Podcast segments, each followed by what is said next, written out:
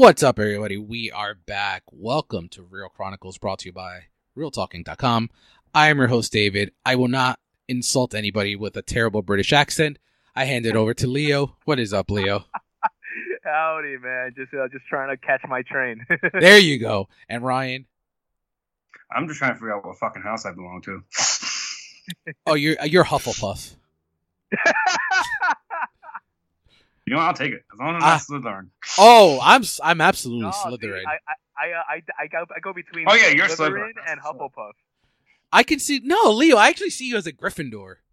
No, yeah, gosh, no, man. It's like they're too noble. I, I, no, no, no. I'm a nice person. I like hanging out with people, but I don't. No, there's no nobility to me.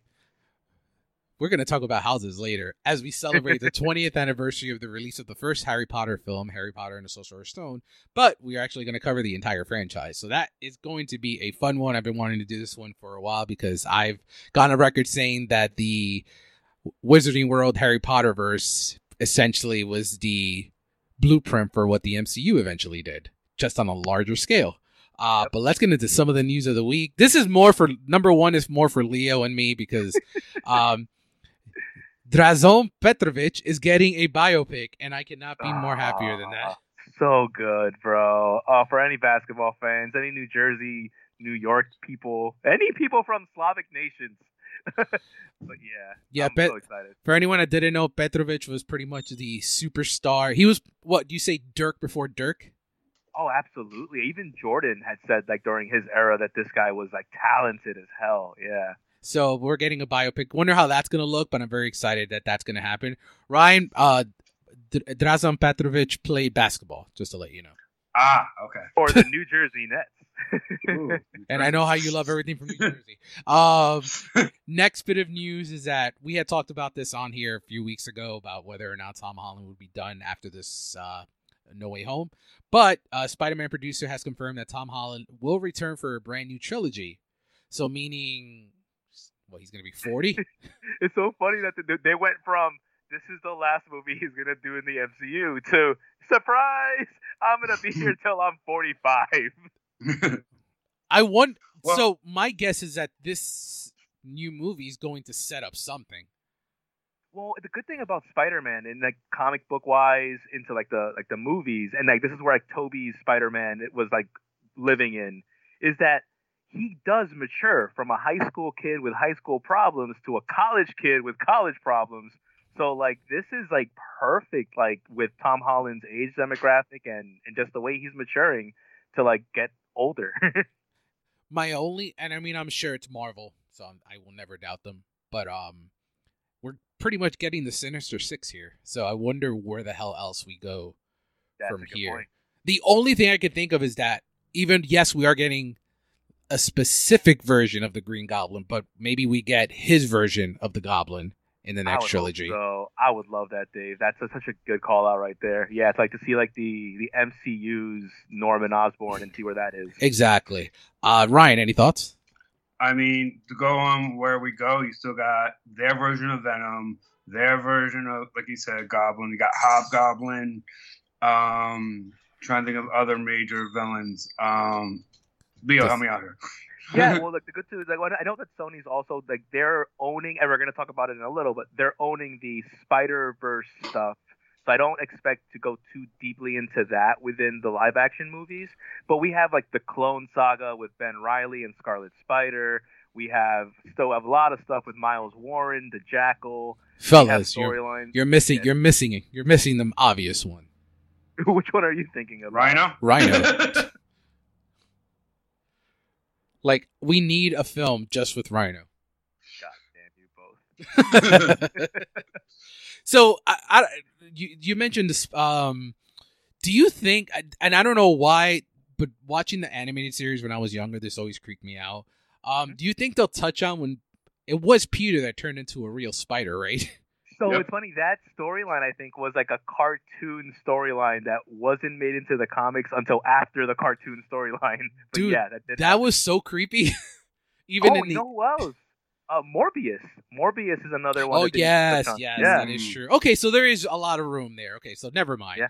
We we got plenty of uh, Spidey stories to tell. Uh, which leads into the latest Spider story, which is Spider-Man Across the Universe trailer, Across Part the one. Spider-Verse trailer drop. And the biggest news that come from that, outside of it being a great trailer, is that it is part one. Um, Yes. I Mhm. love that they have just said, you know what, we are we're going to be able to tell really great Spider-Man stories in animated form, and we're just going to go all in on this Spider Verse and do a part one and part two. Uh, trailer itself looks great. We didn't really get too too too much, and I don't need too too too much. Uh, the animation style just looks incredible. I I'm all in on this. Uh, Leo thoughts? Uh, fantastic trailer teaser. Uh, I love that the, the animation, even though it was like slight, you can see that they're a bit older from the first one. Mm-hmm. um, which I thought was like, oh, that's cool, that's cool. Um, uh, yeah, you're right. I think I think Sony found their niche, right? Granted, they're still trying their hand with Morbius and Venom, and I guess the the like a Silver Sa- Silver Sable, yeah, and like the Wolf Pack. I guess they're still trying some live action stuff, but like, yeah, their their bread and butter is absolutely the animated world, and it looks good. It looks so good. I wonder if they're doing the vil- villain buildups to the day they eventually have to get him back to himself.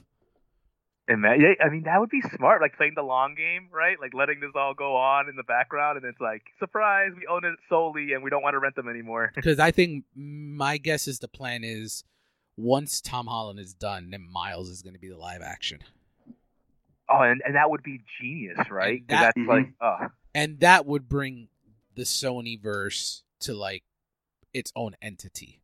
That you Mhm. have Miles Morales as the live action Spider Man in their verse once Peter Parker's done. So long time to go before that happens. But yeah, teaser's great. Ryan, you agree? Oh yeah. In the words of Philip J. Fry, take my money.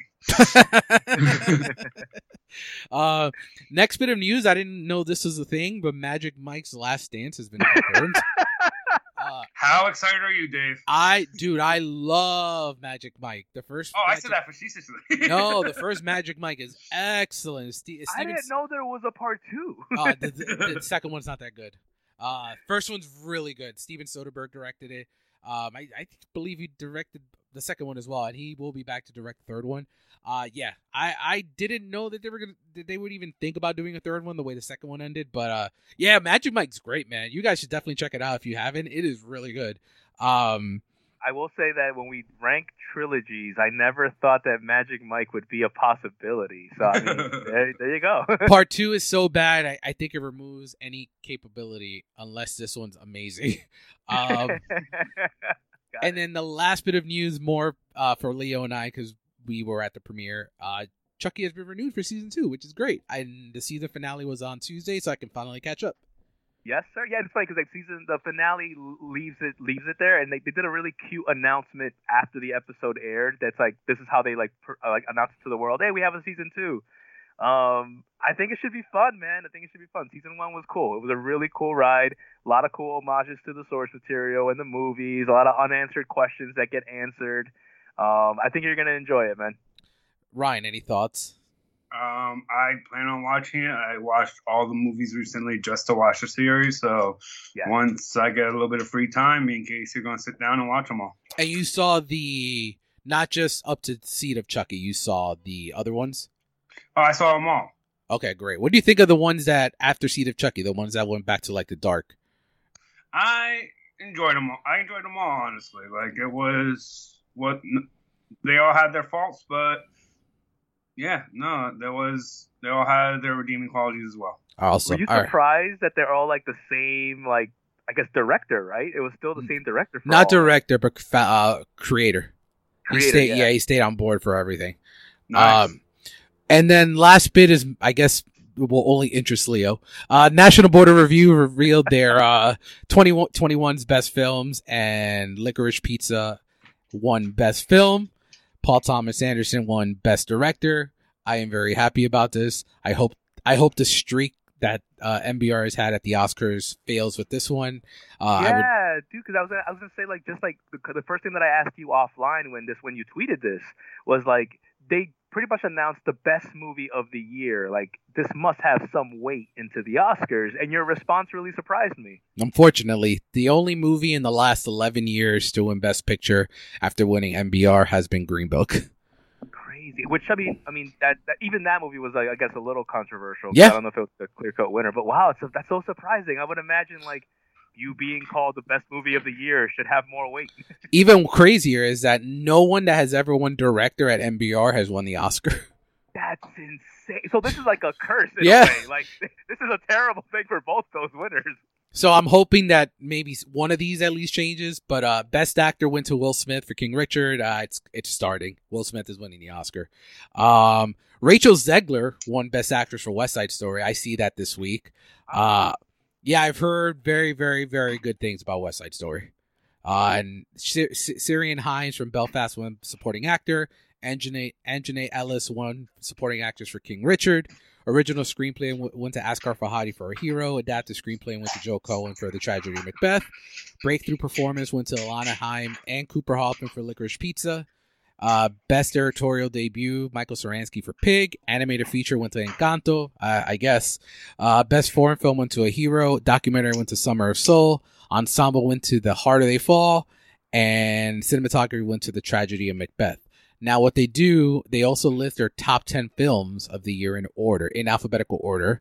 So they listed Belfast, Don't Look Up, Dune, King Richard, The Last Duel, Nightmare Alley, Red Rocket, The Tragedy of Macbeth, and West Side Story. Usually the correlation here is about seven. Seven okay. of these seven of these make it to the ten uh, at the Oscars. So my guess it's going to be Belfast, Don't Look Up, Dune, King Richard, Nightmare Alley, and West Side Story. Those are the ones yeah, that I, I, gonna, think. I was gonna say from that list right there, I'm like the only one that I could. I'm like I haven't heard as much. Although you did give it high praise, was Red Rocket. I think Red Rocket was the one. I'm like eh. zero, zero shot. Yeah, that's what, I, that's what I figured too. zero shot this movie gets any awards love outside of like maybe critics awards. But uh yeah, that wraps up the news. Ryan, are you still alive? I am here. Fantastic. So let's finish up on what we watched for the week. Um, Ryan, I'll start it off with you. Watch anything fun? Um, I really was just watching the movies for this week and Hawkeye. All right, good. And we'll talk about Hawkeye in a second. What about you, Leo? Alrighty, so me, I finally finished Homeland. And, and uh, it, oh my gosh, I will tell you this, and this is something that's gonna make you happy. I have a newfound appreciation for Tony Soprano because of, my, because of my hatred of Carrie. Yes, it's, it's great insane. news. Great. She is the worst leading character of all time. Like just in anything I've ever watched. Period. She makes infuriating decisions. Uh, it's it's just it's I can't. It, as I'm watching it, I hate her more and more and more. And I'm like, yo, Tony Soprano wasn't that bad. He would never betray the country. Um, but yeah, ironically, ironically, yeah, I, I grew a newfound appreciation for Tony Soprano based on some distinctions between the decisions that he made protecting his loved ones. I, I know that he would never betray the United States of America for anything. Good days. So, um, I also oh they uh Rye, this is something that interests would interest you. So after Homeland ended, I had to catch up on my DVR stuff. So Batwoman is still terrible, but they, they are they are building they are they, they have definitely gotten their own Joker. So they have a Joker now. Um, but I also caught up on the Flash, and even though that first episode of that five episode arc was like meh, dude, they are going somewhere really cool. So should I start watching again? Uh, I think you can honestly just watch this five this five episode story arc. You don't have to invest into the other trash that they've been doing. just just I'll just five. live vicariously through you. Yeah, I'll be surprised. I, will be honest. I'm very very surprised, and um, I'll keep you guys posted on it. But I'm I'm liking it. I think they're on episode three, or they just finished episode three. So there's two episodes left. Leo, does this uh, mean we're finally starting Bates Motel? Uh oh, you know what? Eh, this is the timing. This is the perfect timing. I'm I'm right between. I haven't decided what to watch next. So you know what? Let's do it. Let's do baseball Motel next. Yep. And you'll be done in oh. like a day. It's the way so you good. go. So speaking of a show that I finished in a day, and Dave, you are gonna freaking love this. So I just finished watching one of my favorite Jason Sudeikis performances of all time. And no, he's not a soccer coach. No! He is he is a ghost of an assassin uh, playing the character named Bryce in Marvel's own Hit Monkey on Hulu. Um, so it's an animated show. I'm I, from the sounds of it, neither of you knew it was out. No, I nope, I did not. so so brief this so brief like just like just to catch everyone up. Um, Marvel has like quietly been building some like R-rated content on Hulu. They've released M.O.D.O.K., which is another animated show, very much like Harley Quinn on the DC DC side, very like risque and like high action, bloody. And then they followed up with another Marvel property called Hit Monkey, which is about an assassin monkey. and, uh, and Jason Sudeikis plays like the ghost guide of the Hit Monkey. Olivia Munn is also on this show as a voice actor. It's an eight, eight episodes. Um, and this is like this is definitely the show that made me eat my words from like months ago, where I told David I'm never gonna watch a Jason Sudeikis property. Does this mean does know does ever goes into Marvel? does this mean um that there's a No. there's a chance? There, there's more of a chance today than there ever was. Yes, before. that's all I need. That's all I Oh, yeah. ask. No, but for anyone that's interested, Hitmonkey is pretty good on Rotten Tomatoes. It's got 77% for um, fans, 93% for critics, or vice versa. It's good. It's got a lot of Marvel comic stuff, so I know that anyone that's a fan of that would definitely enjoy it. A lot of little Easter eggs from Marvel stuff.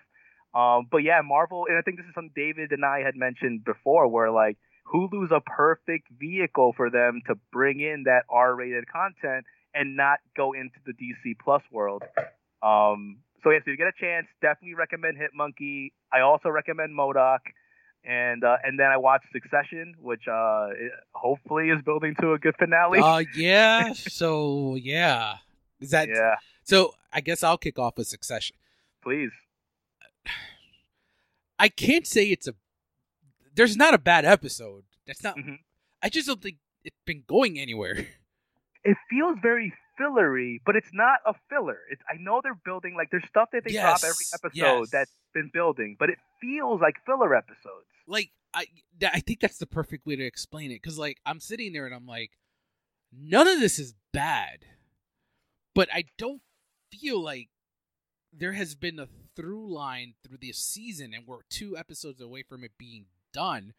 Yep. Like my only guess is that Shiv is gonna side with Ken, and that's the only thing I can I can think of. That the war is gonna turn into Shiv and Ken versus Rome Romulus, and um and oh my god, uh Connor, and Logan Logan. Oh yeah.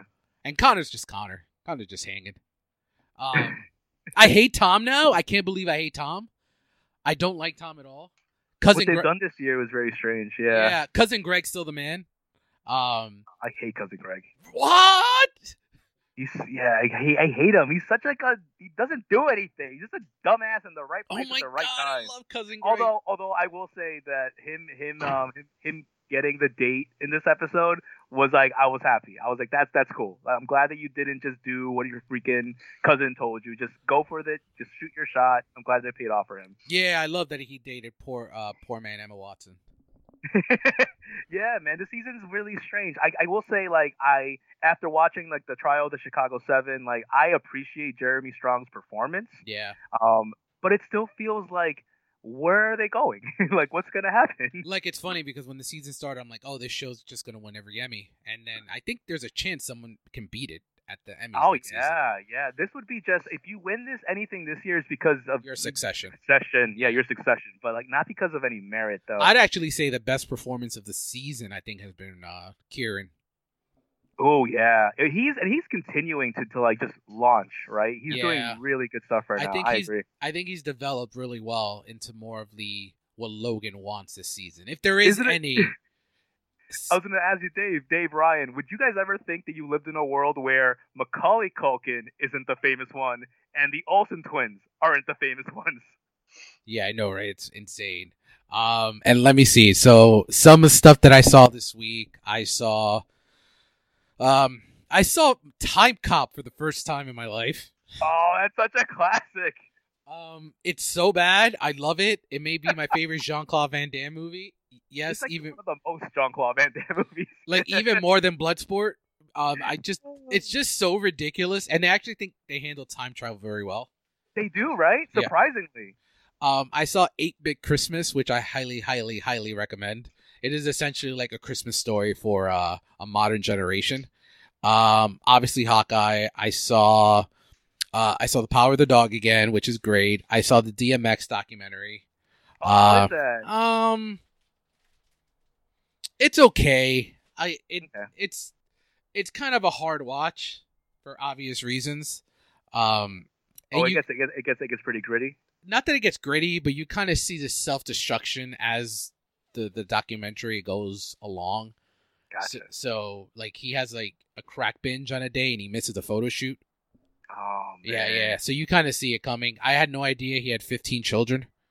What? Yeah, Wow. Damn, that's like that's that's, that's like Cromartie numbers. yeah. I saw JFK Revisited, which is uh, Oliver Stone's documentary about JFK, which is excellent. I highly recommend it. Um, I started because it's eight hours. I started the Beatles Get Back. Um, I set off the line to a friend of ours, Kevin. I'm like, don't bother. I don't think this is for you. I think I think Leo, you may probably like it. And Ryan, how are you on the Beatles? Um, I respect them, but I'm not like they're not on my iPhone. So I I'm like I'm just started the second part because the first part is three hours. The second part is uh the first part is three hours. Second part is three hours. It's very like interesting. Like you see, there's certain aspects where they're just playing around, and Paul's just playing around the guitar, just trying to think of something, and he literally thinks of "Get Back" while he's just fucking around. That That's just dope. that's just awesome. And then there's also a scene where he creates Let It Be. And he's just like asking Ringo and the guys like, Hey, what do you guys think of this? And no one's paying attention to him while he's literally writing, creating one of the best songs. Like one of the greatest classics ever. Oh Yeah. my lord. for that aspect, it's very interesting. And in the first, I'm a little bit of a spoiler, but the first part ends with George Harrison quitting the Beatles. Oh shoot. Yeah, so it's actually very, very like ins ins inside baseball, if that's the perfect term for it. Oh, okay. I love that. I love the description. Okay. Yeah, so I'm on second part right now, and the second part pretty much starts with them trying to see what the fuck they're gonna do. Like they have two weeks to write this album to perform it live, and they just lost George Harrison. And a lot, you know, I didn't think they were gonna mention Yoko a lot, but there is shade thrown at Yoko for her always being around. when did Yoko join the picture with, in like in the scheme of them? Like So it was I- like I don't know if they they don't t- they don't touch on when she started coming in, but they do touch on the fact that she has to be everywhere. They're literally there's Gotcha. there's a scene, not even a scene. There's a moment because it's a it's a documentary. There's a uh, moment probably like an hour and a half into the first part where they're practicing. They're just playing the songs, and Yoko's just sitting next to John, like sitting there doing nothing. wow. So to show like how involved she just needed to be everywhere. Um so yeah, highly recommend it. It's on Disney Plus. It's long, but it's well worth well worth it. And then I saw Nightmare Alley, which is uh Guillermo I can't wait to watch that. Oh my god. So I liked it a lot. I think uh Oh yeah, no, I'm not under review embargo anymore. I could actually talk about it completely. Um, so the I've seen the original. It is very much a film noir. It is very slow paced. It is uh, methodical in its character development. You see certain things happen early on that you wonder if it's going to come back, and it does. Um, Bradley Cooper and Ka- Cate Blanchett are magnetic. They are so damn good. Uh, Bradley Cooper and Clay Blanchett. yeah. I will say it is very much not a Guillermo del Toro traditional film. It is very unlike anything he's ever done. There's no monsters. There's no um uh overuse of like uh practical effects or anything along those lines. It is a straight up noir. But when there is effects like someone gets shot or killed, uh Del Toro does his thing. Like the imagery in the movie is fantastic. The production design is incredible. Editing is on point. Cinematography is on point. Uh, people may not fully be invested because it's such a slow burn and it's two hours and 20 minutes, but I absolutely loved it. I, I love everything Del Toro does, so I am completely biased. Do you think? Do you think maybe like he got like the monsters out of the way by making antlers, and like this is like okay, no monsters in this one. oh, he didn't direct Antlers. oh, he didn't. I thought he was attached to it, or is he, like a, a he, producer? he was an EP on it. Got it. Got They, it. I was they like, okay. did the, uh, the brought to you by from the from the mind of Guillermo del Toro, but not directed by Di- Guillermo del Toro. But um, yeah. So that's pretty much all I saw. Oh, and then I saw the Matrix, all the three Matrixes, because uh, I will be screening that in the next few days for the for the fourth one. When you go check out Motu? Uh when I have time. Okay. I haven't really had time to sit down and watch it. Uh, and yeah, and then I saw Hawkeye, which we can get into. Uh, I'll start with Ryan because we always take his thoughts. Ryan, what do you think of Hawkeye this week? Best episode so far. Yep, I I agree. Um, it was it moved very fast for me. Like I sat there when it was over. I'm like, that was quick. Like I enjoyed the pacing. Um, I enjoyed the building of the relationship.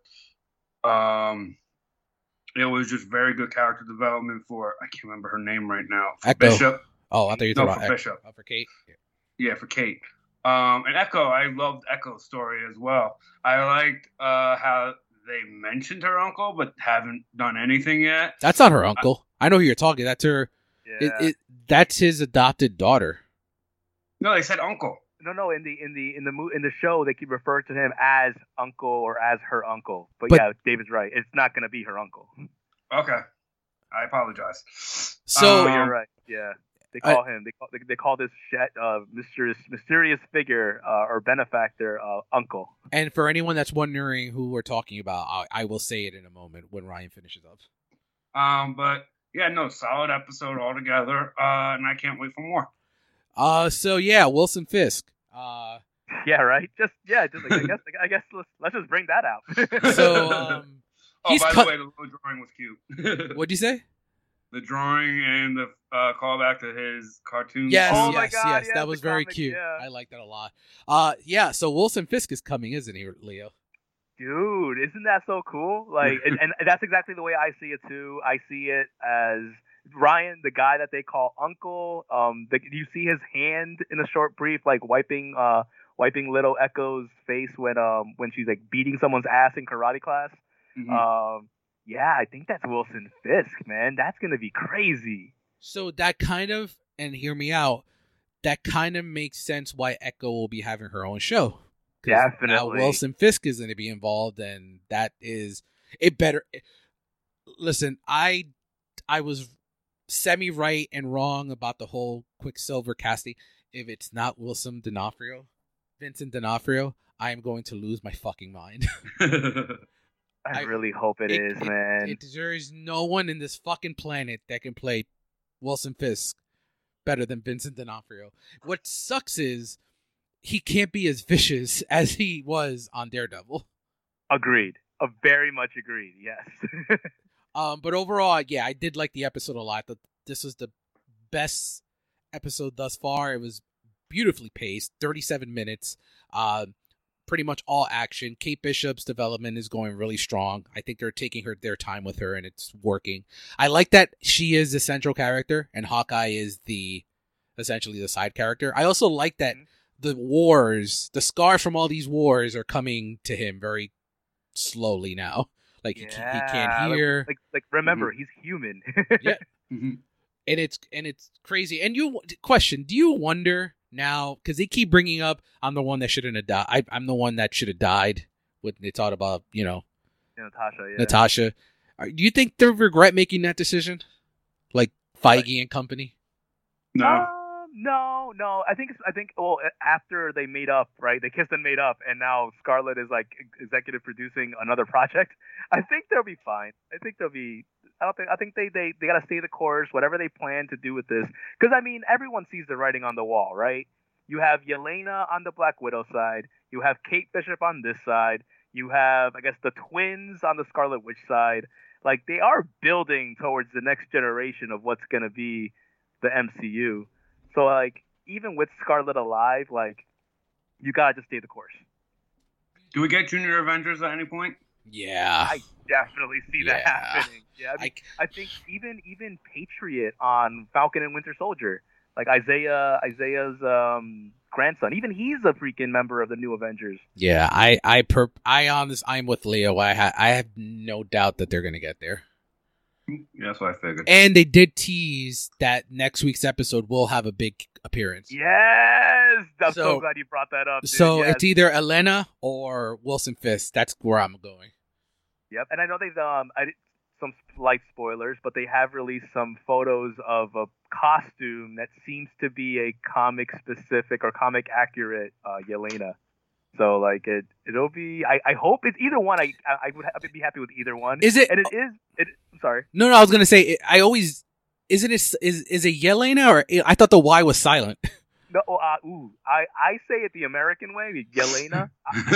Ru- Russian, it might be Elena. Okay, so we're both right, just in different languages.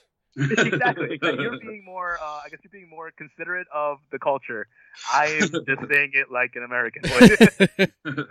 um, but yeah, either way, either one would be fantastic, and it makes sense because we are at episode four, which is always the episode for the Disney Plus shows that like changes the game. and then this is the mid and last week was the mid-season finale so we got three left after this so this should be will be interesting where we go from here and that should end the year right yeah the next three episodes should end the year Yep. so so all right cool so that wraps up the news what we watch let's get let's get on the train on platform nine and three quarters And Time for and Pothead to talk about Powderhead. Oh god.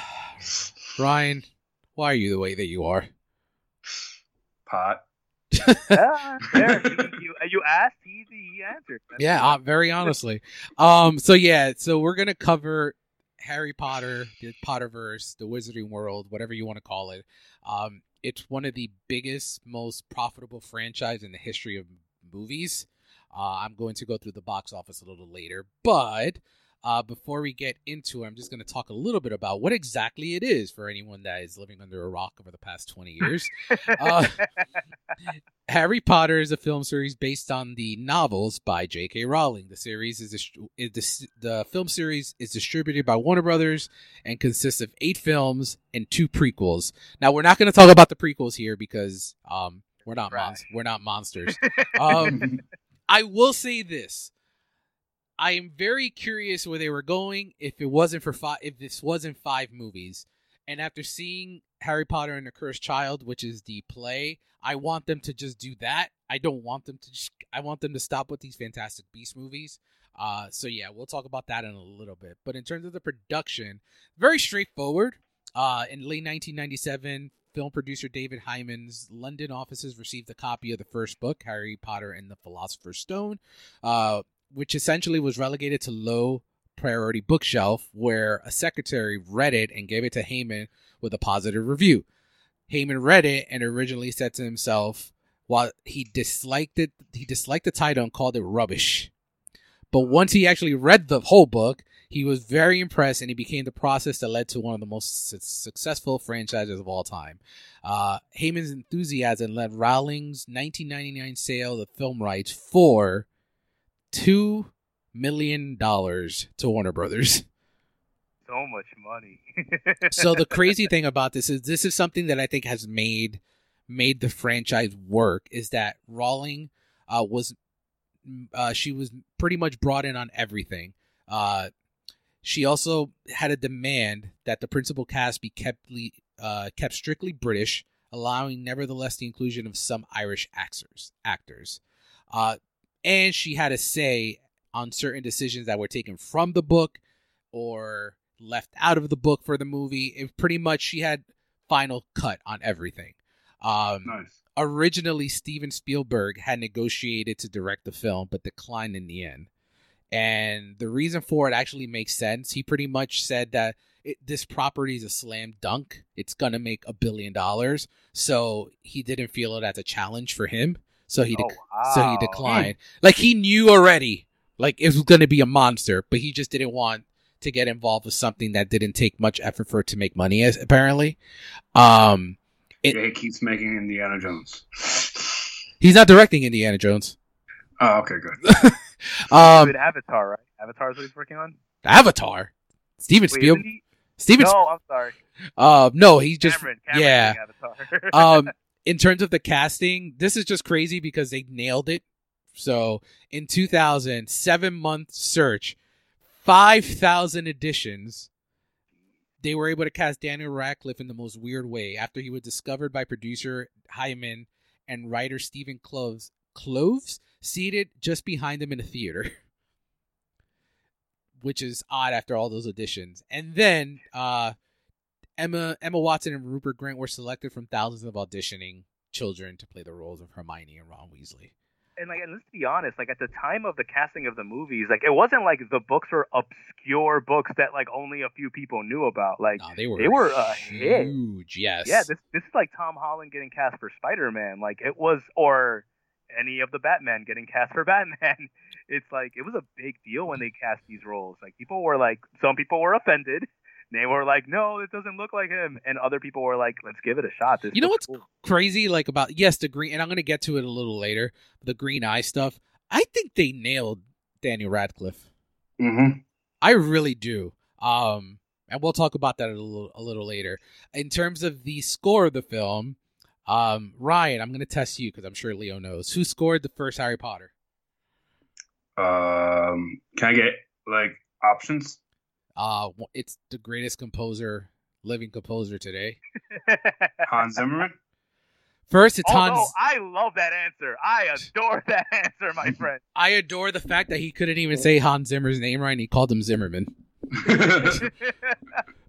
if you think Hans Zimmer is the greatest director, I, I love that. Yes, So the an- Ryan, it the- should have been Hans Zimmer. the correct answer is john williams uh, that would have been my second guess. So he scored the first three films. Uh, then Patrick Doyle scored Goblet of Fire. Nicholas Ho- Hooper scored Order of the Phoenix, and then uh, They Half just Blood. remixed John Williams stuff. Let's see, like, let's. They didn't really. It wasn't any original stuff. Some of them just- was. Some of them was. So I would say ask. I would say Azkaban does try to. They do use Williams' score, but they do tweak it a little bit. I would say the most original score is actually the last two with Alexander Desplat, who who's composed uh, Deathly Hallows Part One and Two. I think those are closest to the original, uh, original scores of the films. So, I'm gonna ask Ryan first, and I'll get we'll get into like the critical response, and we'll get to our Mhm. category soon. When's the first time you saw the movie? What were your thoughts on it? And did you actually read the books before? I never read the books. Um, I don't remember when I first saw the movie. Um, I, I think I saw it in theaters. I enjoyed it. You know, like I was the perfect age group, obviously. Um, yeah, no, I enjoyed it. I saw, I saw. I think I saw pretty much all of them in theaters. Nice, Leo. What about you? I, I, I'll be honest. I'm one of the ones. I've never read the books, but I've also was a victim of those uh freaking marathons on like TNT and CBS. I did not. I'm like, are these look like children's movies? I never read these books. This is corny. This is like uh, Lord of the Rings for children. I was like, I, I stayed away. I stayed away as much as I possibly could. And then one Christmas, I guess, I like, you know what? They're all on TV. Let me watch them. And I think I watched up to, I think maybe it was like Order of the Phoenix was the last one out at the time and then I had to like search for streaming services to find the others because they weren't all released at the time yet. But no, is I waited. It was the, it was the marathons. The marathons got me, and then afterwards, I'm like, I love this world. I need to watch it. And I think the ones that I did see in theaters was Deathly Hallows one and two. Nice. For me, uh, Leo, you will actually appreciate this. I did not read the books. I knew of the books, but I did not read them. Um, I did not see the first. I saw everyone but the first one in theaters, but the first one I actually saw in shout out to one of my favorite teachers at Union Hill High School, Miss Perez, Spanish teacher. Uh, in May of 2002, uh, the movie had been out on DVD, and sometimes Miss Perez just likes showing us movies. So one of the days we saw 25 minutes or 45 minutes of Harry Potter and the Sorcerer's Stone. And Wow. I was quite enthralled by it that I went to Circuit City, uh, RIP to Circuit City, uh, that weekend and I picked up a DVD copy of it and I've was obsessed with it ever since. Like I, I, Dude, yeah. that's wild. yeah, that's it is there's a reason it's like up there with Star Wars and and, and Marvel for me. It's like there's this world. I, I just love continuity. That's one thing, and Yes. the fact that this knew what the end game was from the beginning, it just made me just so enthralled by it. And the fact that everyone it was the same cast. It's a, I'm telling you, the Mhm. blueprint for Marvel. There's no there, there's, Blueprint. there's no ifs ands or Yes. buts. Uh, It's missing post credit scenes. yeah, yeah. Um, in terms of critical response and box office, so I'm gonna run through the RT score. Let's just put it this way: there is no film under 77% on Rotten Tomatoes From the originals. Let's from the originals. Yes, from the Yeah. original Potterverse. So, Philosopher's Stone, and by the way, the reason it's called Philosopher's Stone, that's the original title of the book. Uh, for some reason, the, the U.S. title is Sorcerer's Stone. No clue, you know, why that was a change. Uh, so 81% on Rotten Tomatoes. Chamber of Secrets is 83% on Rotten Tomatoes. Prisoner of Azkaban is 90% on Rotten Tomatoes. Goblet of Fire is 88% on Rotten Tomatoes. Order of the Phoenix is 78% on Rotten Tomatoes. Half Blood Prince is 83 on Rotten Tomatoes. Deathly Hallows Part 1 is 77, and Deathly Hallows Part 2 has the highest score at 96. Rightfully so. It's Yep. an amazing movie. Mhm. Now, box office wise, the oh man, this is just like bananas. So, Sorcerer's Stone made 1.6 billion dollars worldwide. Chamber of Secrets made 879 million worldwide. Prisoner of Azkaban made 797 million. Goblet of Fire made 896 million. Order of the Phoenix made 942 million. Uh, Half Blood Prince made 934 million. there Deathly go. Hallows Part One made 977 million, and Deathly Hallows Part Two made a little chump change, 1.3 billion dollars Just a little bit of money right there. Just, for a you know. total of a budget of 1.1 1.155 billion was the budget for all the movies and it grossed total 7.76 billion dollars um to say it's one of the most profitable franchises of all time is uh is an understatement I mean, Uh, it's definitely it's definitely left a huge hole in the Warner Brothers like like vehicle of releasing movies. Like losing that franchise's income because it was like clockwork, bro. They were bringing out those movies because of the kids' ages. They had to bring them out like like a factory. yeah But like since since they've ended, like it's it's. I mean, Warner Brothers is still Warner Brothers, but like you can tell that they're trying to find the replacement for Harry Potter still. it's crazy the world that Warner's was living in at that time having the Harry Potter verse and the Dark Knight trilogy at the same time Right, dude? Mhm. Like, jeez, you were destroying everyone. And the worst part about it is that both ended a year apart. like this ended in 2011, and then um, the Dark Knight trilogy ended in 2012. And I think I pretty, you know, DC seems to be the what they're focusing on. And I think the reason we got Fantastic Beasts is because they know the money in in that world. And those two still made money. So They still not like- made money, Yeah, they still yeah, like, didn't make yeah. any money.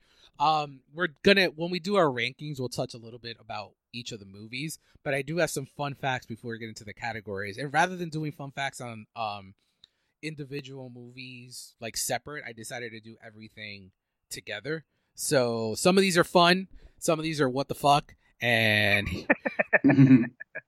here we go. This one's the first one's actually so interesting to me. So Alan Rickman was handpicked by uh, J.K. Rowling to play Snape, and he received special instructions uh, from her about the character, including the end of his story. Mm. So Mm. he knew what Snape's reveal was all the way at the beginning, which is amazing. And we're gonna talk about that a little later because that, yeah, that shit rocked. Yeah. Um, Mhm. J.K. Rowling revealed on her website that she was asked to play Harry's mother, Lily, oh, but- shoot. but she had uh she declined because she's not an actress. She said, uh, this would have been the This would have been the biggest mistake Warner Brothers did with this franchise. Warner Brothers originally considered making the entire Harry Potter film franchise as a set of computer animated movies or attempting to combine several of the novels into a single movie. Wow. Whoever made the choice to say no, JK good on you. J.K. Row- J.K. Rowling did. She vetoed both She ideas. saved Warner Yeah. Yep, she vetoed both ideas, especially the concept of combining books because uh, that wasn't going to work. Uh, they they came into the agreement to produce all eight movies back to back, so the same actresses could repl- could could play the roles. One of these is great, the other one is trash. Rosie O'Donnell and Robin Williams were two of the celebrities who asked to play the role in the movie without pay. In their cases, it would have been Mo- uh, Molly Weasley and Hagrid, respectively. yeah. So, Robin Williams, all in, hmm all in. Uh, you know what? I'm really I love the whole thing they did about only British actors. So I'm No, like, no, nah, yeah. even Robin Williams. I'm like, nah, bro, you're not British. Get out. J.K. also declined that one because of the British, uh, strictly British a- a- actors. I think it was the best decision, though. You're right, though. Uh, let me- Right? yeah, I, I 100% agree with you. Um, this is going back a little bit to we talked about this off the line. The filmmakers attempted to go the extra mile to match the kids' appearances on how the novel describes them. Daniel Radcliffe was uh, fitted for green colored contacts, and similarly, Emma Watson uh, wore fake buck teeth. Yeah. So for anyone out there that I know they're out there, for all the book fans that are like nitpicky at what the movies got wrong, they did try. Yep. So apparently Daniel Daniels was getting uh, an allergic reaction to the contacts, so they had to remove them, and you could barely hear Emma Watson speak while she had the the prosthetic teeth in. So they decided to not uh, do that anymore, and they just uh, went with, with the traditional looks that they had. Uh, Chris Columbus was amazed how beautifully Daniel Radcliffe, Emma Watson, and Rupert Grint matured over the franchise, both physically and as actors and actresses. Oh, and I agree. I think their performances get better and better as the Yeah. as the films Mhm. go on. The only one that's a little he- go ahead. He had them. He had them as babies, right? He had them. Like Columbus had like the first couple of movies, right? He had the first two, yeah, Wow, man. Yeah, he's like Uh, a dad in a way. for sure. I actually think um the only time I think maybe Uh, Daniel Radcliffe wasn't that great was in uh, Half Blood Prince, but there's actually a fact to that that I'm going to get to a little later. Um, J.K. Rowling made up the names of the four Hogwarts houses while on a plane. She wrote them down on a barf bag. so that goes to say, Ryan, you are Hufflepuff. Uh, Leo, I, I, I really want to stick you in Gryffindor. What about Ravenclaw? So no, Ravenclaw is way too studious, way too diligent. I think Jenny might be Ravenclaw. Yeah, I can Um, see that. Yeah. Yeah, but like, here's the thing though, man. There are times where I will cheat to win, and that's Slytherin Yeah. right there. I, I am a heavy fan of Slytherin. Slytherin is the way to go. And Ryan, I I don't know why you don't like Slytherin. I don't know. I just it's legit, like man. It's it's the truth. I don't though, feel like I fit into Slytherin. That's all. They also have the best logo, by the way. They do. Um, not I don't a- hate on Slytherin. I just don't feel like I'd be a good fit. I guess Leo and I would make great fit for Slytherin. I, Uh, yeah, I'm not gonna lie, you. man. Sometimes you just got you just gotta like you gotta lie and cheat and steal to win, bro. It's like exactly. it is what it is. Okay, Eddie Guerrero. Oh, I knew that was coming. Among the directors who were interested in tackling the original film was Robert Zemeckis, Jonathan Demme, and I don't know what movie this would have been, but Joel Schumacher. My god, I need to see this. I don't Harry even. Potter nipples. I don't. I don't even. Schumacher cut is that's what everyone should be tweeting. I don't even know what that movie looks like. Um, Release the Schumacher cut. Luci- Lucius Malfoy, who played by Jason Ike, uh, Isaac, wasn't supposed to have long hair. Uh, Isaac requested the longer hair so he could be distinguished from his son Draco. In order to keep the hair from falling, Isaac had to keep his head tilted back, which further added to the snobbiness of the character, making him look down at everybody, which is crazy. Speaking of Fantastic Beasts, Eddie Redmayne was originally uh, auditioned for Tom Riddle. Yes, isn't that crazy? Yeah, seriously. But This it's is- funny because like, with, with this whole franchise, whoever was British is somehow attached to this franchise. Seriously. Although based on the shortest book, on the second shortest book, uh, Chamber of Secrets is actually the longest movie because it's close to three hours. Uh, this is awesome. J.K. Rowling created a guide for the set to teach the cast members how to speak Parseltongue. Oh shoot! Th- Uh, this is one of my favorite things, and I'm going to talk about it in the age best. Uh, the tone of the movie getting darker and edgier was actually um, reference to the score of the film. Every as the movies progress, the score of the film gets more subtler and quieter. Uh, as opposed to the beginning, the first two entries, which I really did like.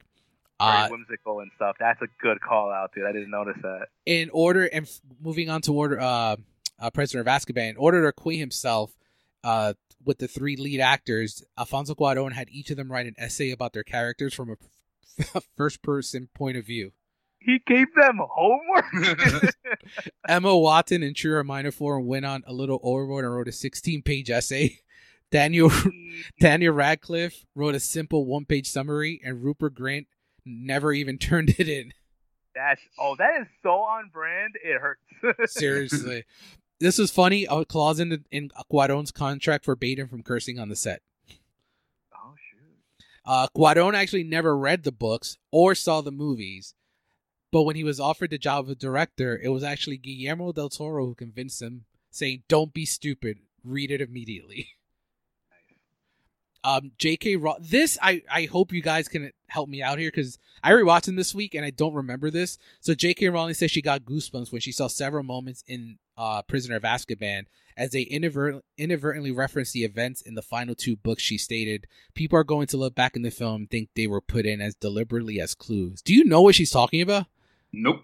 No. I, I'm gonna have I'm gonna look this up after because I'm very perplexed. oh wait, wait. The the uh, the stag, the stag's head, the stag's head. Um, Oh Patronus. yes, the dove, the the, the doe. Yes, yes, yes. Yeah. That that's probably it. Um, Gary Oldman said he accepted the role of Sirius Black because he needed to work. Get out! Shut up, Gary Oldman. Uh, Ralph Fiennes was not wearing any makeup to cover his nose. In order to make the character scarier, editors digitally removed it. Also, the red, the red snake-like eyes the novel describes were not added due to the character's thought that the expression in his eyes would provide a better idea of Lord Voldemort's insanity. Uh, I think that idea worked beautifully. you left. You leave Fiennes to his own devices, sir. Uh, for Goblet of Fire, the first movie of the franchise not to open with a Harry-centric scene, rather staying true to the book, it opens at the Riddle House, which is I think that works really, really well. Um, theatrical movie debut of Batman, Robert Pattinson. oh my gosh. Speaking of director choices that would have sucked, M Night Shyamalan was considered to direct but turned it down for Goblet of Fire. He would have somehow messed up those twists. Yep. Somehow he would have messed up those twists. Uh, nothing really for Order of the Phoenix, but for um, Half Blood Prince, Daniel Radcliffe actually calls this the his least favorite performance of the franchise because he was actually going through a alcohol problem at the time. Yeah, isn't that Oh, crazy? Like yeah. that's how that's how older they got during these, man. The little Mhm. boy got an alcohol drinking problem. Like, gee. And then last couple here, Emma Watson considered not returning for the movie, but he eventually decided because she could not bear anyone else playing Hermione. Oh, wow. Um, this one's interesting. I'm I'm sure you guys know this, but um, J.K. Rowling read through the script and found the line where Dumbledore mentions a girl he had a crush on when he was younger. After reading it, she informed the filmmakers that Dumbledore was gay, and that his the and his, that his only romantic inf- infatuation, which was with the uh, Grindelwald, whom he later had to defeat in a wizard duel. And that is actually where we are going with the Fantastic Beasts. Uh, she later made the information public while promoting the final book. Hmm. Yep. At at first, he was uh Deathly Hallows was only meant to be one movie, but because the book was so large, they decided to make it into two, which is smart. Um, Greatest decision in for sure. M Night Shyamalan and Del Toro both expressed interest. After Shyamalan turned down the first one, now he wanted to come in for the last one. Uh, yeah, glad it didn't happen. Um, so the fight between Professor McGonagall and Snape, remember the one at Hogwarts in Mhm, Deathly Hallows mhm. Part Two?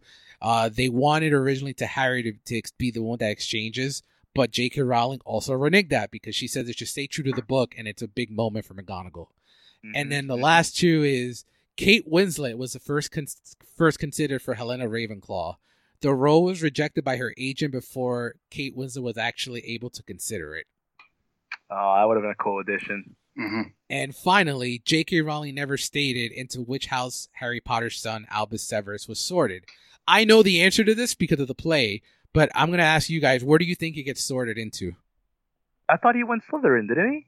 And Ryan, I was gonna say Ravenclaw. No, he, it's Slytherin. He's a Slytherin. Oh wait, you're right. In the movies, they don't ever They say don't. it. Yeah. You're right. That isn't the cursed child. You're totally right. You're yeah, totally right. he's yeah. he was. It ends with him being nervous as to what if he is a yeah. a Slytherin, and then Harry's like, "Well, you're you're named after the greatest Slytherin and the greatest uh, Gryffindor." So which I love, right? Because just because, and it's funny because yes, I know that the villains are typically Slytherin, but like there are some noble freaking Slytherin, uh, man. including Severus Snape. So, um, I didn't have this on the list, and we're gonna get to age best and age worst right now. But if you had to pick your favorite character, who would it be? From I'll the go in- first. I I know mine easily. Mine's Mine- Luna. Luna Lovegood is the greatest freaking character. really, I love Luna, but I don't think she'd be my favorite. She's definitely like the quirkiest one. I like, I do like her a lot. She's quirky, but she's also so wholesome, bro. She's just wants like the best for everyone. I'm like, yeah, I love Luna. What about you, Rod? Do you have anyone that comes to mind? Snape. Yeah, mine's Snape and uh Voldemort. Um I love both their story arcs so much, Mhm. especially Snape's, and we'll get into that in the age best, age worst. All right, cool. Let's finish this off. Age the best. What do you got, Ryan? the politics, the storytelling, the character development, Ron and Hermione. Because like when I first watched it, I just cared about the main plot, but now as I watch it, I care a lot more about their developing relationship and how they grew with their audience. Like they start off as kids, but then we talked about it, it got darker, they got older, and they got older with their audience. Nice. What about you, Leo? Uh, the theme and the score, I think it, overall, like, it, like if you hear that little like bell chimes now, like everyone thinks Harry Potter, right? Like I think it's one of the more iconic themes to come out in like in our life, in our lifetime. I agree. Um, the concept of magic, I think the movies did it really, really well, and I think even after the fact of the franchises, you've seen other people try to dabble in that world. Um, long-term franchising, like signing people into those contracts from the Mhm. get, has aged remarkably well. Um, I know Dave and I always say this: splitting the last movie into two parts Yep. They did it masterfully. And yeah because of that we had some really fantastic movies afterwards. Um, voldemort's arc voldemort's overall just the way he was treated the way it grew from film to film. Um, latin i think latin had a resurgence after the, harry potter movies came out. People were all of a sudden interested in latin. As someone that minored in latin in college like i can tell you that like a lot of people think because they know patronus spells like oh i speak latin um, Hogwarts, I think, aged well visually. I think like it, it looked fantastic in the movies, but overall, just like the special effects. Um, and honestly, just great twists, great twists and everything. Yeah, I And- agree. And I think the thing that Dave and I will always say is, I Snape's overall arc has Mhm. aged so good. One of the best arcs of all time because I rem- I remember when we first started watching the franchise, I was like, "Oh, this guy's definitely a villain," and he turns out to be the biggest hero in the entire franchise, bigger than Harry, in my opinion. Um, so for me, age the best. Uh, Harry's original introduction at the beginning of the movie, I really like that. Uh, the first time we see Diagon Alley, it feels like it Oh, it open nice. it opens the world up. First time we see Hogwarts, uh, movie franchises, uh, Yeah. magic, wizards, um, the films kind of was Ryan was talking about the film aging in tone with the audience, uh, Quidditch, chess, um, the connection from one movie to the other. Example, the journal, uh, in Chamber of Secrets actually being a Horcrux that we find out in in uh, Deathly Hallows. Oh, amazing. Voldemort's arc, like you mentioned, um, government denial. Um, Dumbledore's death is actually very impactful. I think that's aged well. Uh, the battle at Hogwarts, the Courtyard Apocalypse, uh, Maggie Smith's moment there. Um, MCU thievery. Uh, um, Voldemort turns to dust like another big bad in the MCU. and I will not stand for any blasphemy because that is exactly what happened. Uh, baby. Absolutely. age the worst. I'll, I'll mine's a little less here. So uh, Harry's aunt and uncle, they're just terrible people. Mhm. I actually have Ron and Hermione aging worse because I really think Yes. Yes, me too. Because I think like Hermione's too good for Ron. She he should she should have just ended up with Harry. Dude, even J.K. Rowling has gone out on in public saying that the reason she wrote them as a couple in the books was because she was dealing with a breakup at the time. But if she could rewrite it, that's not the way it should have gone. And I think everyone knows it's not the way it should have gone. Agree. Except for me. Um, I think as a sports fans, I think you guys will agree with me. Dumbledore's questionable scoring system in the Sorcerer's Stone. um, yeah. Very NFL, very NFL referee. And by the way, where does the scoring go after year three? They never have the, the, the they they do mention points from one part one, two, and three, but you never have the the the, the cup announced or Yeah, rewarded this- the rest of the series. this, this is a part that like books fans will get. Like in the in the books, there's a very like structured thing of like Christmas is always a thing. The the Yuletide ba- the Yuletime ball thing, it's always a thing. At the end of the year, the points announcement is always a thing. But we lost it as the movies, though. Yeah. Like I get I get why. Don't get me wrong, but it's just it's just a little nitpick here. James Yeah, Potter, big time asshole. Dude, he's a huge douche. Like don't like him at all. Like what Lily should have just been with Snape and called it a day. Uh let me see. Oh, the Ministry of Magic, how they handled Voldemort's return. It's just as bad as Donald Trump handling COVID. Um yeah, I went there. Um pretending it doesn't exist pretty much. So yeah, that's what's age worse for me. What do you got, uh, Leo? Uh, physically, Daniel Radcliffe. Daniel Radcliffe has not aged very well. He looks very awkward as an adult. I think I think he looked amazing as a little boy. He looked cute, right? But like he's now he's like a, he has the same face with facial hair and it doesn't look good on him. Uh, I, I I think other than Ron and Hermione, I think Harry and Ginny together also age pretty badly because there's not really too much development in the movie that shows how that became a thing. And like in the books, they do go a little bit more. It makes more sense in the books, um, but in the movies, it's not. It's really from one day. It's like a crush turns into a relationship. Um, then I think J.K. Rowling's unfortunately, has not yeah, unfortunately. Yeah, that aged pretty poorly. Um, the Wizarding World franchise after Harry Potter movies. That uh, yeah, the the, the wonderful beasts are not that wonderful. um, I think fat shaming. There's a few moments in the franchise where there is fat shaming involved, and I think in today's very sensitive climate, that's not going to fly too too nicely. Ironically, Um, Neville was one of the chubby ones, and now he's like he's dude. probably Ripped. aged. He's ripped. To, pe- probably aged best out of the look wise. Oh, gosh, oh, this is another one. Uh, Hogwarts abuse on students. What do you mean? dude. Uh, well, first Snape slaps Harry in the back of the head with the book. That is funny. Um, and then we have freaking Umbridge, bro. Oh yeah, Umbridge. Umbridge is the former uh, secretary of uh, schools or whatever, secretary of education uh, under the Trump regime. Dude, Betsy she's like she's like perfect for that administration, man. But like, yeah, make, carving someone's hand is like I don't know. I think that's overdoing it. Um, and I know you mentioned um like uh, the Potter father as a terrible person, but Dumbledore is a dick too, man. Yeah, Like, yeah. I think about. I don't know if you're gonna bring this up, so I'll, I'll see if you do. If not, I'll bring it up. No, no. I'm, that was like my last point is yeah. I think Dumbledore is a dick. Like when Snape like is having that one off against Dumbledore, he's like, you're just fattening him for the slaughter. that's- that's like, like that- that's That's a scene, and I think Dumbledore's reaction kind of annoyed the fuck out of me when he's like, "Don't tell me after all this time you've turned, you've grown to love the kid." I'm like, yeah. he's probably loved Harry since the moment he was born. dude. Yeah, I think I think it's like, it's like now looking back on it, you're like, nah, man, Dumbledore's an asshole too. All right, and that, that that's me. and Rye, what do you got?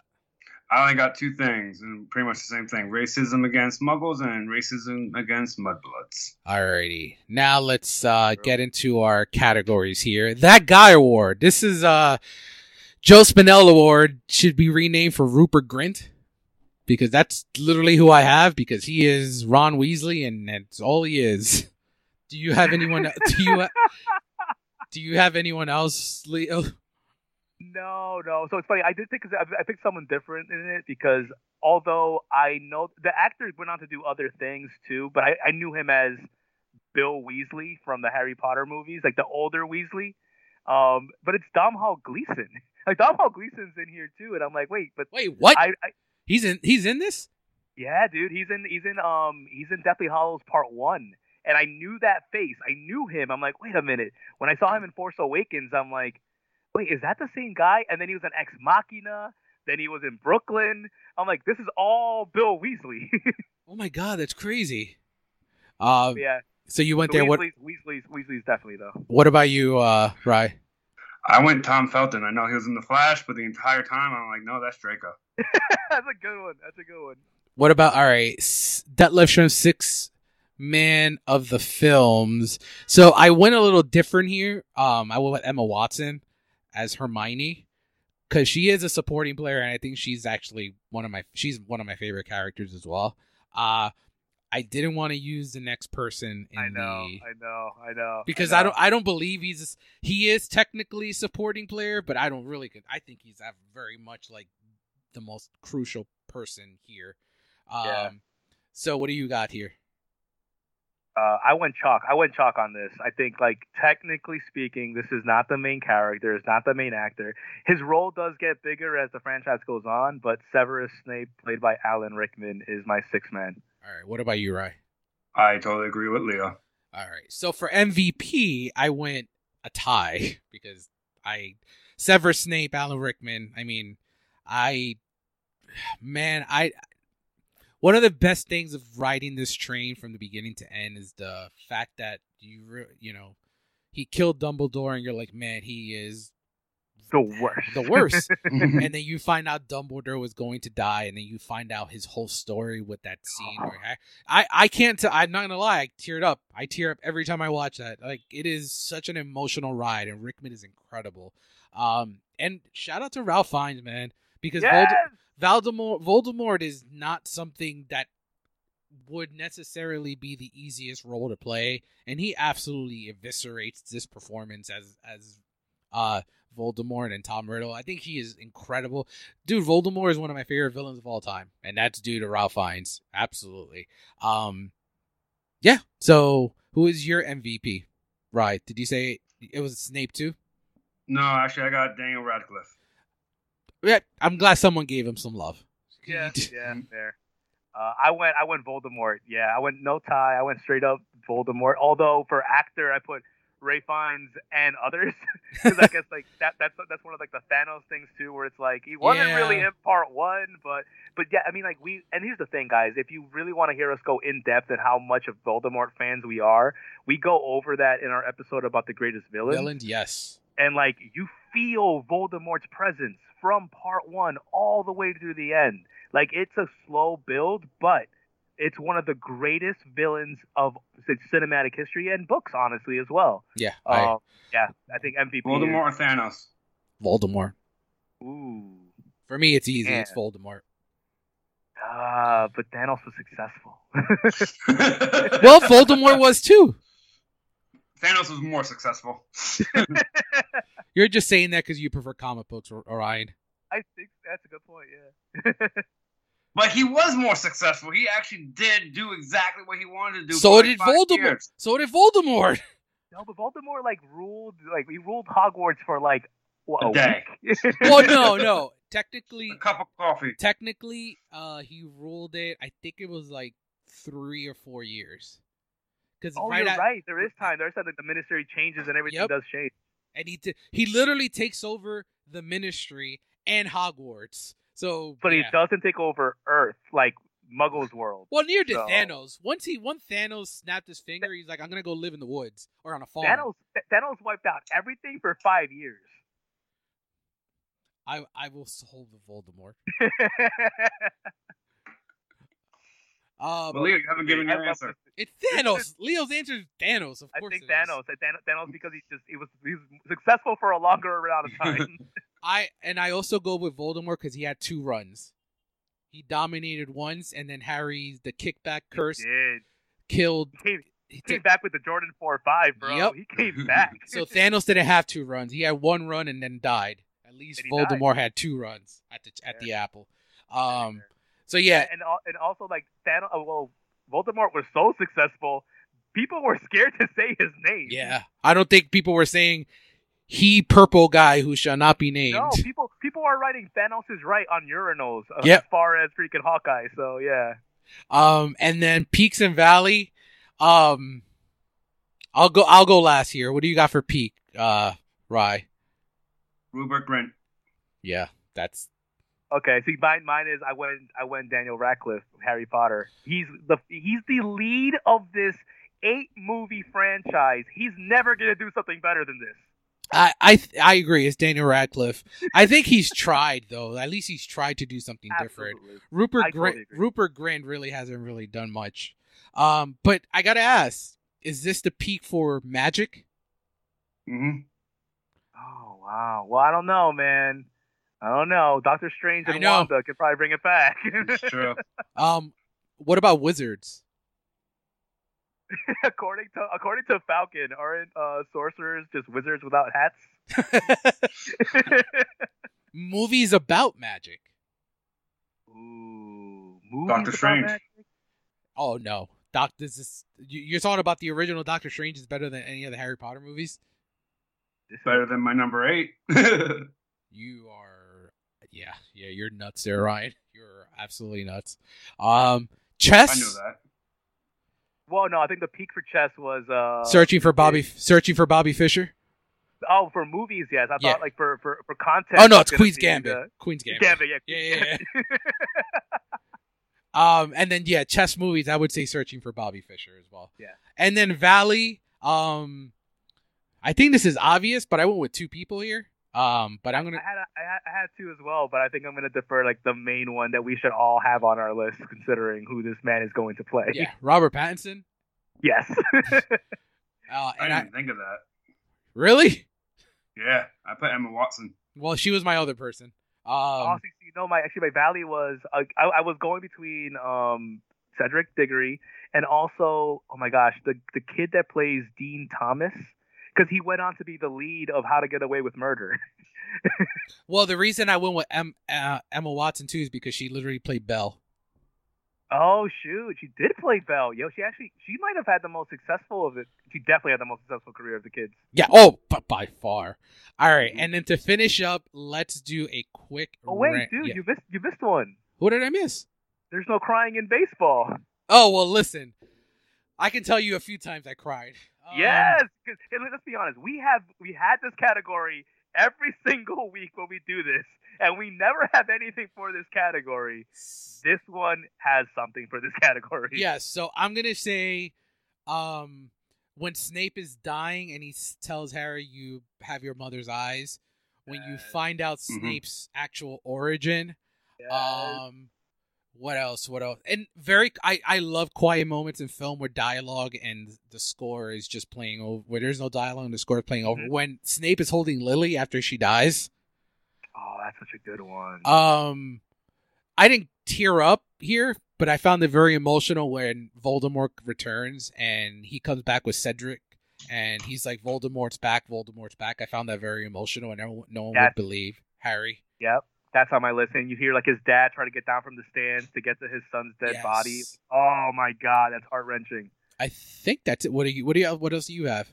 Yeah, I have that scene. I definitely have Snape in the whole like, you know, um, always like that. That just whole back and forth where you reveal like his whole arc and how everything was going. Like, oh my gosh, I teared up. I One- absolutely teared one up. of the i'm telling you we've repeated it a million times already one of the best written characters of all time he is Yep, and I think I think I may have gotten a little choked up when um when his son is afraid of being going into the Slytherin house, and then you hear his explanation of like you were named after two of the greatest wizards, and one is like the greatest Slytherin. I was like, oh man, that's that's adorable. That's Yep. awesome. What about Dobby's death? no i didn't Oh no, not too much, but that was I mean he, he was adorable, but no, no. Did you But did you get a free did you, out. Did you get choked up for that? A little, the first time. Um oh uh i didn't get choked up by this but i still thought it was sad when uh sirius black died Yes. Oh, that's a good one. Yeah. and shout out to Bellatrix, bellatrix lestrange he was actually a really good villain Mm-hmm. yes. um i'm trying to think of anything else um mm, oh dumbledore's death Yeah. When the- uh, I didn't get too too upset about it. I'll be honest. I mean, it's a sad moment, but didn't it didn't get me like So Period. for me, it wasn't when he died. It was at the courtyard when everyone lifts their wands up, Oh, that was a dope moment. Yeah. Yeah. and then um, yeah, I think that's it. It's crazy that this franchise has made us so emotional. Uh, yeah, Um, man. I cried more in this than I have in Marvel movies, which is ironic because Endgame is the only Marvel movie I've ever cried in. Agreed. Agreed. Yeah, yeah, yeah. And unless um, Emma Emma Stone returns in Spider Man next week when I see it, I don't think I'll be crying in Spider Man either. Um, all right, cool. So quick rankings here. Um, obviously the last two for me are the Fantastic Beast movies. So uh, we're gonna Yeah. I'm gonna start from eight here. Uh, so my number eight, and then you can just say your number eight as uh, we go along. So my number eight is actually Deathly Hallows Part One. I actually I yeah, I went I went Sorcerer's Stone. Okay. I for me for me Deathly Hallows Part 1 is mostly because it's probably while I enjoy all of them, I would say it's the most boring of the bunch. Like I feel like there's like wouldn't they essentially only destroy one Horcrux and there's a lot of filler in between of them just hanging out in the woods. Uh but yeah, that's why it's my That's fair. that's my I have mine a lot higher. I think for me, I pick Sorcerer's Stone because it's still like it's still like childish at this point. Sorcerer's Stone is still like a kid-ish type Mhm. movie, whereas like I put Deathly Hallows. But I think that they're all quality-wise they are very interchangeable. Still solid movies that I can watch any moment. Uh, but you're right about Deathly Hallows being a little bit more of a drag, considering what, happens what happens afterwards. Oh yeah. What about you? What's your last one, right? Chamber of Secrets.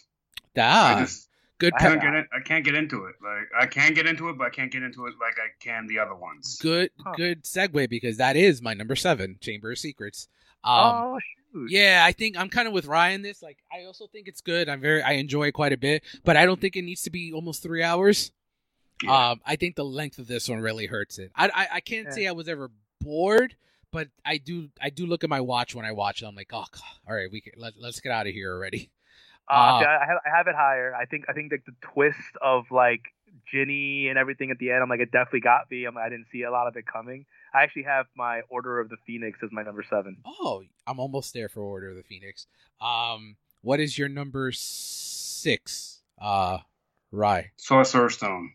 Okay Like Okay. just like uh, Leo is still a little too kiddish for me. Yeah, number that's my number six too. Uh, it's higher. I do from here on out. I mostly love all of these, uh, and not just like a lot. Um, for me, Sorcerer's Stone is if it wasn't for Sorcerer's Stone, we would never. I wouldn't be interested in it. I think the Yeah. movie does everything it does to create a world, and um, when we look at opening a franchise's world building is so important and character development is so important, and I think uh, Sorcerer's Stone does that. So yeah, that's my six. It's Wow. funny because I think I think I think my six and your eight switch because then my number six is definitely Hallows Part One. Oh, nice. so it's, it's like a perfect switch right there. Yeah. um, My number six is Order of the Phoenix. Oh, okay, so the the same bottom three pretty much. Yeah.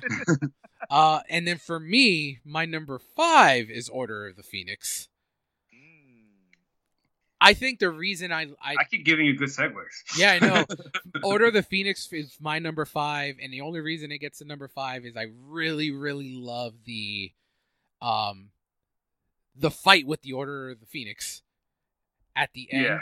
at the at the Ministry of Magic, and I also love the the only time we see Dumbledore versus Voldemort. It is the only. True. fight. Uh, what about you, Leo? What's your five? I have Chamber of Secrets as my number five. And again, like I, I, I did generally enjoy that, like that twist, like Fawkes versus the uh, the basilisk, and just finding out who the person that was possessed was. And I think that was the first time we see Tom Riddle, right? Uh, yes, it is. And we see like, and you see like the like when he puts it in the air, and you reveal what Tom Riddle. That was means. pretty cool. Yeah, that was. Oh pretty my god, bro! Yeah. That reveal was so cool. cool. Um, I think the top four should be the same for everybody. Yes. Um, well, no, it's not because I have one of them different. And also, my number five is uh, Half Blood Prince. Oh my Jesus. Wow. Okay. So well, not that. different. Yeah. no, my number four is Half Blood Prince. Half Blood Prince. too. yes, yes, yes. Um, I think this movie is, I would say, probably the darkest of them all.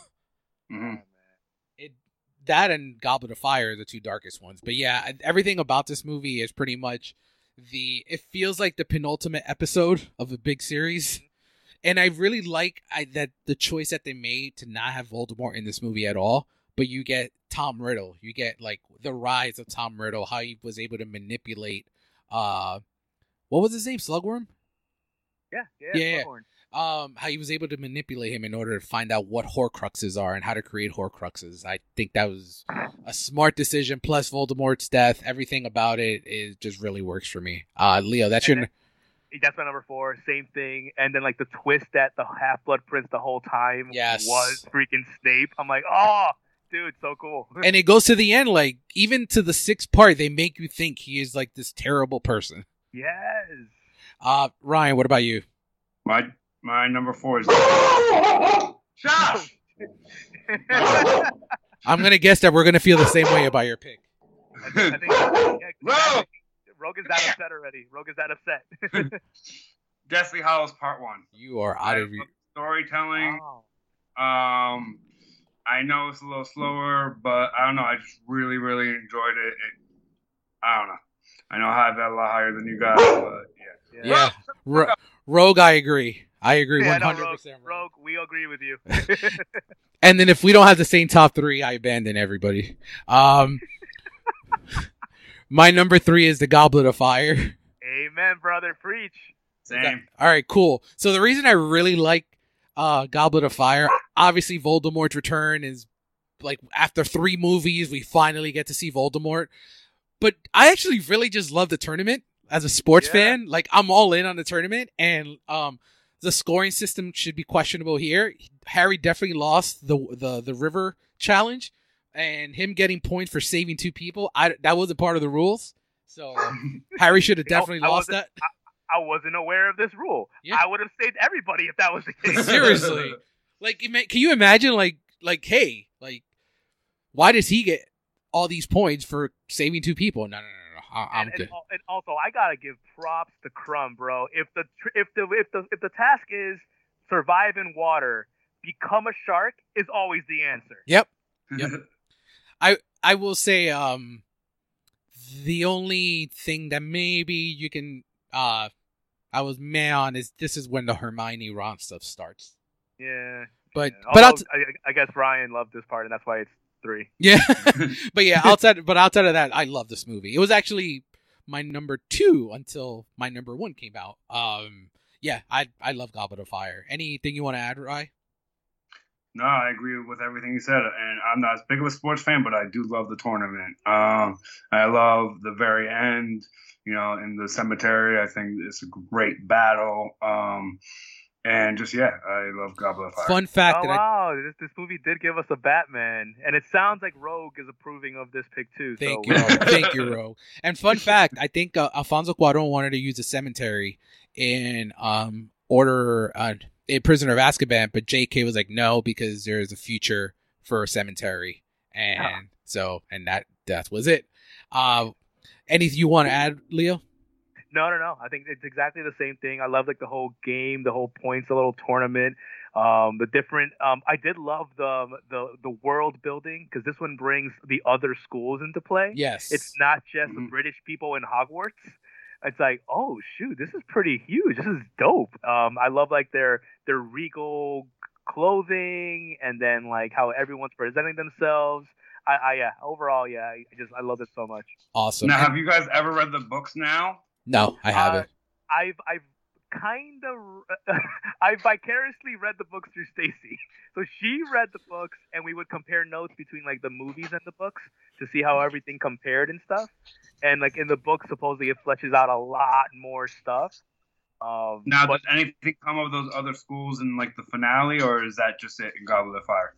uh, no, no, the other schools don't come back into play pretty much. yeah, Uh, I honestly, I yeah. honestly think probably Deathly Hallows is probably the best closely adapted because they were able to do it in two parts.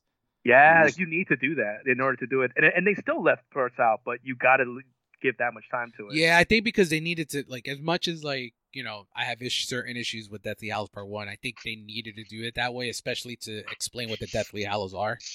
Mhm. Um, and then my number two, I think maybe you guys is number one. Um, I think this is my number two. It's the first one that it's the one that brought a lot of people in because it got adult it got more Yeah, adult, yeah. and that's Prisoner of Azkaban. It's also one of the best directed ones. Alfonso Cuarón does a fantastic job. But yeah, I Yes, think sir.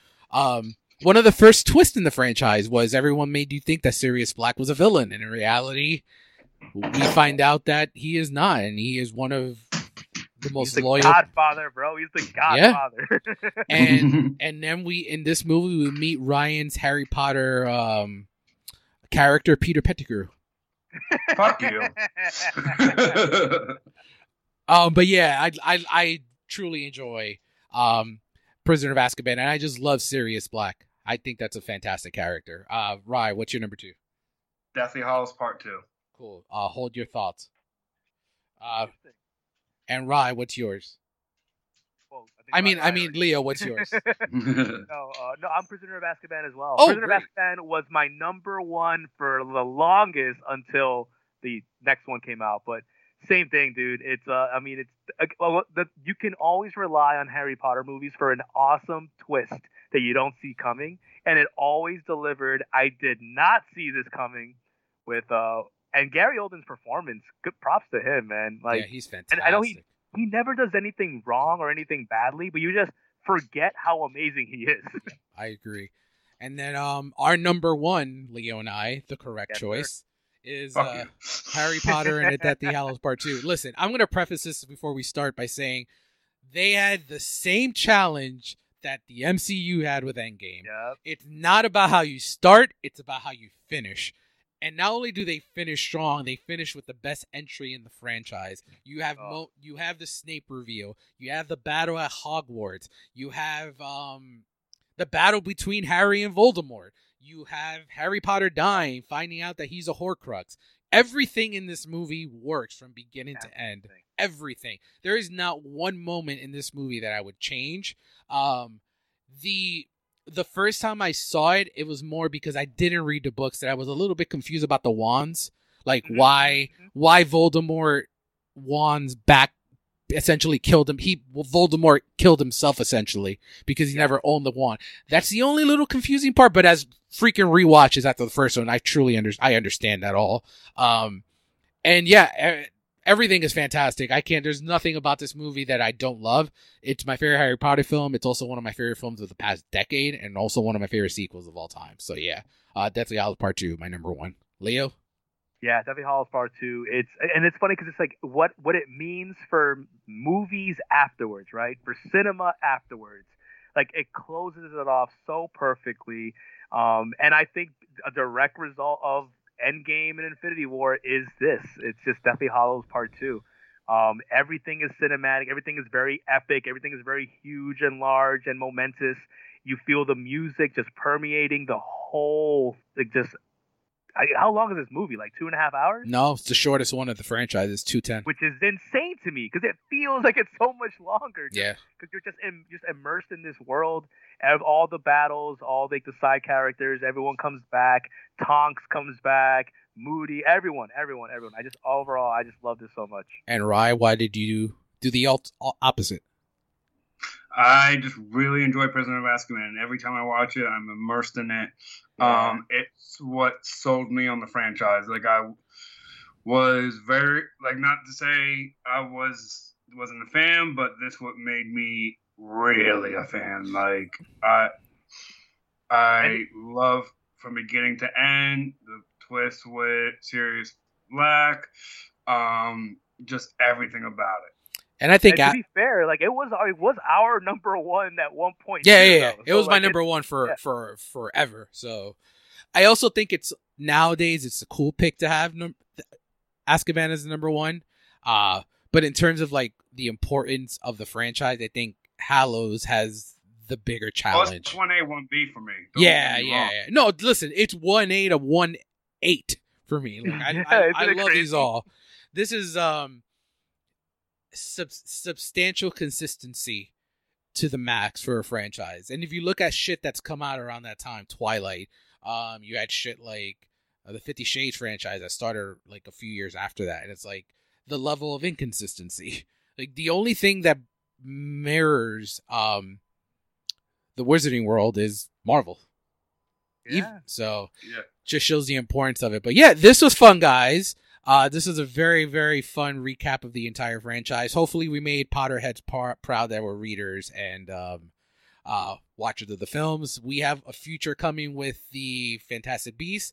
The show is currently on Broadway of The Cursed Child, which I have seen, and I can't wait for that shit to be adapted to a film because it is fucking incredible. And uh, it is currently a theme park attraction at Universal Studios Hollywood and Universal Studios Florida, which I have been to, and it is amazing. Amazing. I actually own a couple of wands, and I do own an authentic Slytherin robe, Brian. So, uh, polish my nuts and serve me a milkshake. So dope. So next week, uh, it's going to be a husband and wife show, I think, because we are going to celebrate the 70th anniversary of our favorite television show of all time, and talk about the release of probably one of the most controversially casted movies of all time, or at least of the last couple of years, being The Ricardos and I Love Lucy. Until then, see you at the movies, kids.